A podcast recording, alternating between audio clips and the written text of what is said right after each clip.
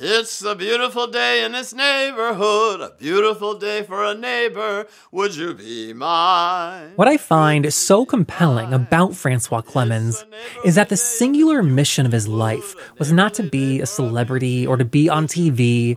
His mission was to be a professional singer. And from 1968 to 1993, when he was on what would go on to become one of the most influential TV shows of all time, that fact never changed. Throughout the filming of Mr. Rogers' Neighborhood, Francois sang at the Lincoln Center, at the Metropolitan Opera, and he even won a Grammy. I mean, just listen to this. Come along with me. Hey, that's the place. Don't be a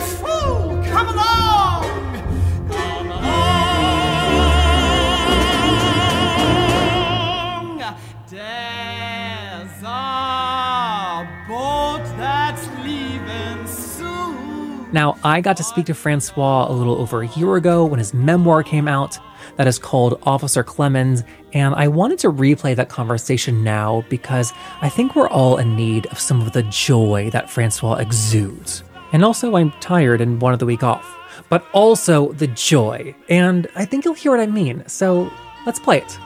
From the Advocate magazine in partnership with GLAAD, I'm Jeffrey Masters, and this is LGBTQ and A with the now 76 year old Francois Clemmons. And since we're together, we might as well say, Oh, would you be mine? Could you be mine? Won't you be my neighbor?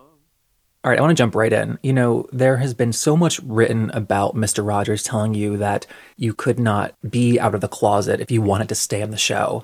Did that make you adjust or affect how you presented, even in private, in your personal life? Yes, because I felt people, first of all, they would show the photograph to Fred. So I, I felt an obligation not to be caught in those compromising situations. Because you see, the first time someone told him I had gone to a club down in uh, Pittsburgh called the Playpen. So I went there with a buddy of mine. We were dancing, sweating, and I go home. That was the extent of it. But evidently somebody took it upon themselves to tell him that, that, that I was seen there. And I felt violated. I'm an adult man. Who in the world is telling him what I'm doing? What I do when I'm not on the show is my business. And yet you ultimately agreed to stay in the closet if you were going to stay on the show. That was an emotional slash spiritual decision. I began to feel that I was there for a reason, not just a happenstance. Once you have this inner feeling that I was a, a meeting with destiny, that I, I could not be casual and I couldn't deny what I knew. I wasn't going to. I thought about well, what, what would it be like if you don't hold up your end of the bargain, if you don't sacrifice in a way that has honor, brings honor. So I really had this inner sense of obligation and commitment, responsibility, those words, they haunted me. And when you say you had a responsibility, who or what was that responsibility to? The responsibility was to have a good face for white people who were watching the show.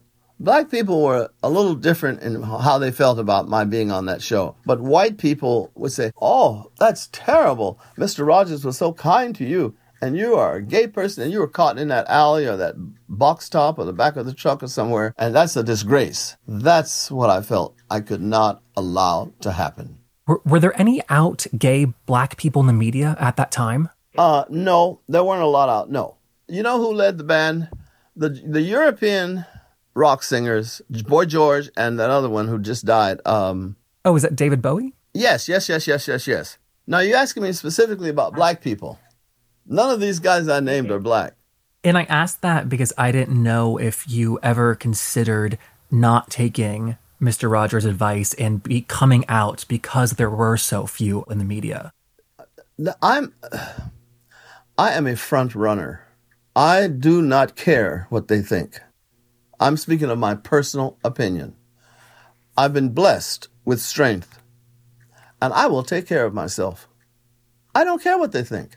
But I loved a man who did, Fred Rogers. And it would have been very, very painful for him to have to go through that whole episode. So I sat and I thought about it. And I said, You can do this. You can and you will. I hadn't had love from a father. And it was so unconditional, so bountiful that I sat and thought, I, I can't give that up. I've, I've never had it. Now I've got it, and I'm not going to throw it away. I'm not going to treat it lightly and casually. I love this man. He's treating me in a way that makes me feel whole, makes me feel like a person, that I'm wanted and needed and cherished in that community. They became my family, all of them. Oh, so coming out, you would have lost the show, but you also would have lost your family. It would have been everything. It would have been a terrible loss. I had pulled in so tight when my stepfather beat me up. I said that, you know, they're relatives and I can't trust them.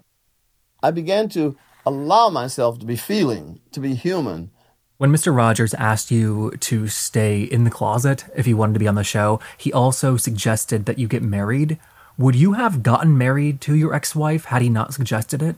Yes, because he wasn't the only one, I think, who was advising me. She was my best friend. So we hung out all the time all the time. An hour on the telephone was nothing for us. And I didn't feel at that time that I was courting her as a lover rather than just simply expressing that I, this is my friend. I, I prefer her over all you guys. And you did have a few gay friends who knew you were gay. What was their reaction to you getting married? Oh, they were surprised. They said, "What? What are you getting married for?" And I said, "Well, that's my destiny. I think that's my life. I do have a lot of affection for her, and maybe that'll turn into erotic attraction. It never did. And when I was making love to her, I was thinking about my boy, boyfriend or somebody. And so it became apparent to me that I had made a serious mistake because she was a very, very nice person and she was deserving of a better relationship. And that's what I basically said to her. You know, I can't give you, I can't be the husband that you need or want. I, I just can't. Yeah. I felt like a failure. I had tried to do something and I was really down in the in the mouth, they say. I was so depressed that I had tried something big and I had bit off more than I could chew. Did Fred Rogers ever meet any of the men you had relationships with? Oh, later on, he did. And I have to tell you, he didn't have anything against gay people. I don't know how to share it with you, but I didn't have very many relationships with people. I've never lived with anyone except my former wife. I've always lived alone, and not by choice. I think there were only two people that I had very quiet, demure relationships with that lasted for 15 years each. Were they quiet because you felt that you couldn't come out of the closet fully? Yes. In fact, one of them said to me, Don't dress up tonight so they won't recognize you. You won't get any attention. And just the two of us can go to this restaurant and this movie and be very quiet and loving and cuddly and sweet. And when did you come out publicly? maybe about 90 when i started the harlem spiritual ensemble i felt very today i was i was holding a big bundle of life i decided i'm coming out i don't care who knows it i'm not going to hide it and so from then on if people ask not very many i told them yes i had a young sister who committed suicide and and i i found the body so that was another terrible thing and because of that she loved nightclub music and, you know, dancing and moving around. And she played a mean piano for a young lady. As a tribute to her, I said, okay, I'm going to put together a nightclub act. And I dedicated it to her. A friend of mine arranged for me to get several nights at the Bushes. And it was a huge success. People came from everywhere saying, Oh my God, we didn't know you could sing like this pop music, Francois. Memories, da da da da da da. But my heart wasn't in it. After a short period, uh, maybe six months, a year, I said, Why are you doing this? I mean, it's so interesting that you never had a goal to be on TV. The singular focus of your life has been to be a singer, and you and you did that, and you're accomplished. Why is it that you were drawn always to black spirituals? It seems like that is the type of music you have the most connection with. Uh, first of all, I have been brutalized as a kid, so I carried a certain sad wound. I really did, and the consoling consolation was when I would sing, Sometimes I feel like a motherless child. I meant that. I feel like a motherless child. Sometimes I feel like a motherless child. A long way from home. A long way from home. something happens when I go there. And I didn't know it then, but I know now I have access to the ancestors. I'm a different person. Fred said it to me also. He said, Francois, I heard you sing that concert. You're a very, very different person when you come off stage. When you're on stage, something else is going on. But you have this almost effervescent personality, almost bubbly. Not quite. I'm not a bubble, but I'm a different person. And I know it. And I know that you are a spiritual person. Do you still consider yourself to be religious? Religious, no, in the sense that I don't deal with anybody's dogma. I'm not Presbyterian or Lutheran or Methodist or Episcopal or Baptist. None of that. Catholic, forget it. They were the hard, hardest people against me when I was young, in the sense that they say if you're gay, you're going to hell. You're an abomination. You're cursed. So I wasn't going to lay down and die. And so I moved on and I began to find people who did approve and who did nurture and stroke me for the person that I am. And Fred Rogers was one of them. Behind the scenes, you'll never find a kinder person. Never. And uh, he kind of took me under his wing when Dr. King got assassinated. He came to my house. I was living in the ghetto, in the bougie, the bourgeois ghetto.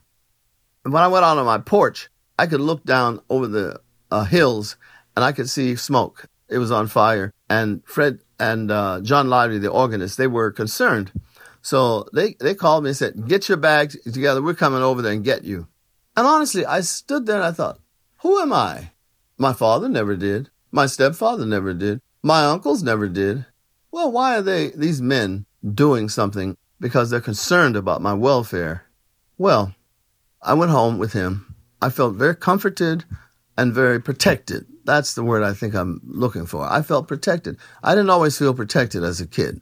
During that period of time was when Fred finally said to me, I understand you've been through something pretty raggedy, Francois, and you survived it. Here you are with us. And he said, We want you to be happy. Nobody has said that to me before. And he said, If you need something, you want something, you ask me for it. Ask me. I'm going to be there for you.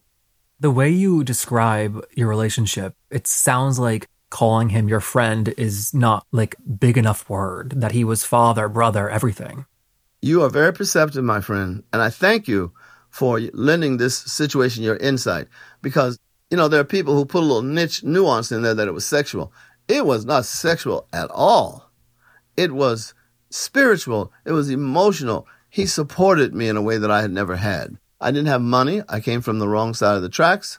And um, I was trying to struggle to get my way through grad school, thought I was going to sink. And he came along, offered me a job that gave me some money, and I accepted the generous offer that had been given to me, the program, and now this personal relationship with Fred. And it wasn't just one way. And so he would say, Franz, what does it feel like to go to bed hungry? And it's very difficult to put something like that into words. I knew that my parents didn't have any money. Nobody was eating in that, that night. And she had said, tomorrow we'll get up and we'll try again, but I don't have anything else for you. That's what we sometimes talked about. We talked about what it felt like to be beaten by your parents. And so he would say, you had, um, very difficult life, Francois. Why aren't you acting wild and crazy and angry? And I said to him very honestly, you're a part of it. You're one of the reasons I don't act crazy but I am wounded, and I know it. So he and I talked. He said, maybe you should go see a psychiatrist. Well, I wasn't going to go see a psychiatrist because in the ghetto, if you're going to see a psychiatrist, that means you're crazy. And I'm not crazy. That's what I said. I didn't quite understand the word wound, but I did after he and I chatted. And then I called up to Columbia University and I was able to just unburden my heart about the pain of being beaten by my stepfather and being rejected by my mother, I used to ask myself, Am I a mistake? Daniel asked that on the program. Nobody is a mistake, Lady Aberlin tells him. You're here for a reason. You may have to figure it out. It may take time, but you're no mistake, Francois.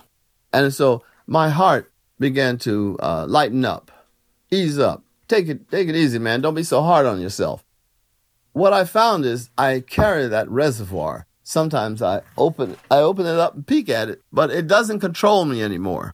You know, with the the violence and abuse that you went through as a kid, a lot of it was shocking. And I just wonder, Oh. with you, what you just said now about like not letting it control you anymore, how long did it take to be able to say that? Uh, 28, 27, 28 years old. I, because I was living in New York. I had just moved there for a little while. I separated from my wife.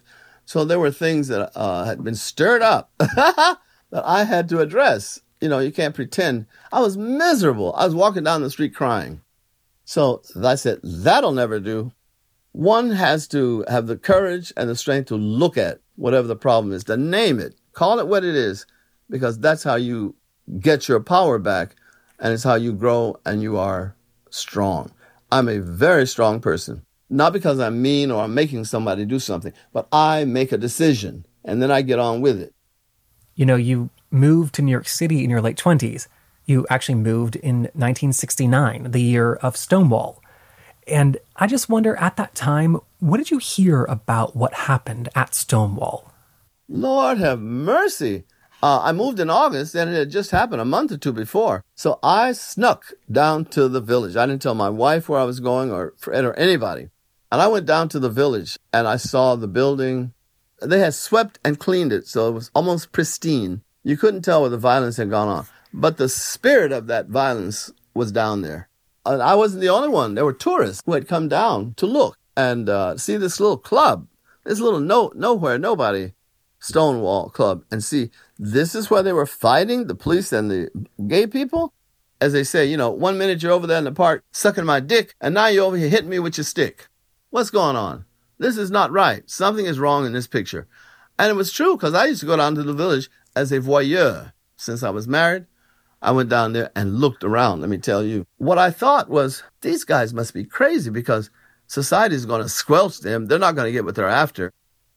And I was wrong. So even back then, at that time, it was being talked about as a massive deal. It was a massive deal. I have to tell you. I was the boy who didn't want to be Officer Clemmons because the police were very brutal and they shot black boys in the back. They strung them up. The, the judge, the, the uh, mortician, the, the lawyers, everybody was against you. So I knew about police brutality. I really felt such pride. I, you know, I said, I'm alive to see this. I lived, I wasn't that old, but I've lived to see gay people standing up, standing tall, and saying, You cannot push me anymore. I've been pushed enough. And I saw change. That's amazing. I have one more question for you, and it's about gender. You write really movingly about female opera roles, and you say those are the roles that, that your soul is in. You wrote this quote, It was in those moments that I truly felt like a woman. I felt tricked into my masculine body and existence. I wrestled with my sense of having been misplaced, misconfigured. To me, that sounds like someone who is questioning their gender. And I just wonder if that is something that you still think about and experience today. Well, yes, I do think about it because we have so many trans coming out and making it known that they are trans. When it comes to myself and my understanding, my creativity, that's really where this femininity starts. Over the years, I've communicated with a guardian angel and several guides.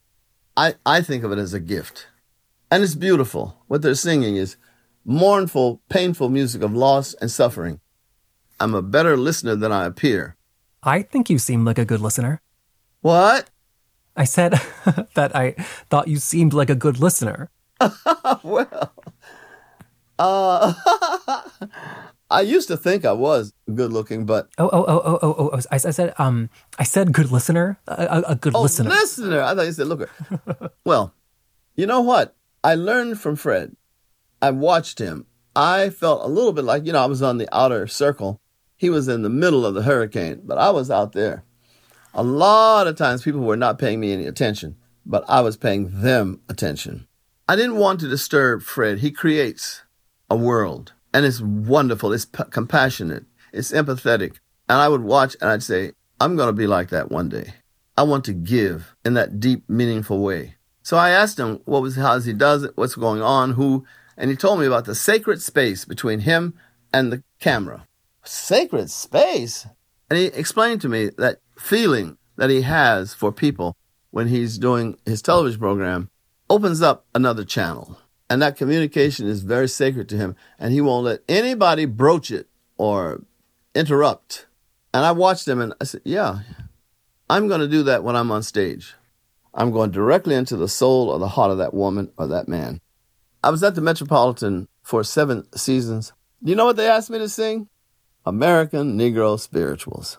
At first, I was insulted. My goodness, I paid a fortune to get through Oberlin and to get through uh, Carnegie Mellon. And why can't I sing La Boheme, La Traviata, or Elisir d'Amore? You know, one of those wonderful lyric tenor arias and stuff. And they said, no, please do this. Maestro Strasfogel and Maestro um, John Gutman said to me, when you sing spirituals, Francois, you connect with the pain that we feel too. We were in Auschwitz together. We were in the, the, the, the death camps in Poland and Austria. And we can't talk about that. As Americans stay up here. They pretend, oh, that you know, they were still having a good time. But we were being killed, our families. We didn't see our mothers anymore. They said, you know what that's like. And when you sing, Motherless Child, Swing Low, Sweet Chariot, you know what we're feeling. We know what you're feeling. And so, would you please do that for me? So I never again asked why I was singing in the sweet by and by or Amazing Grace or Dr. King's favorite song is Precious Lord, Take My Hand. And I mean, I'd look up and they were crying. I think that's such an amazing place to leave it at. You've been so generous with your time. Thank you so much. Of course, I'll be generous with you. Are you kidding? And that was Francois Clemmons. We originally spoke last year when his memoir came out. That book is called Officer Clemmons. And then, as always, if you enjoyed the interview, please leave a comment on Apple Podcasts and help us spread the word. Doing things like that really is one of the biggest ways you can help our show grow. So, thank you so much to everyone who does that. We're brought to you by The Advocate Magazine in partnership with GLAAD. I'm Jeffrey Masters, and I'll see you next week. Bye. In his hand. He's got everybody right up in his hand. He's got the whole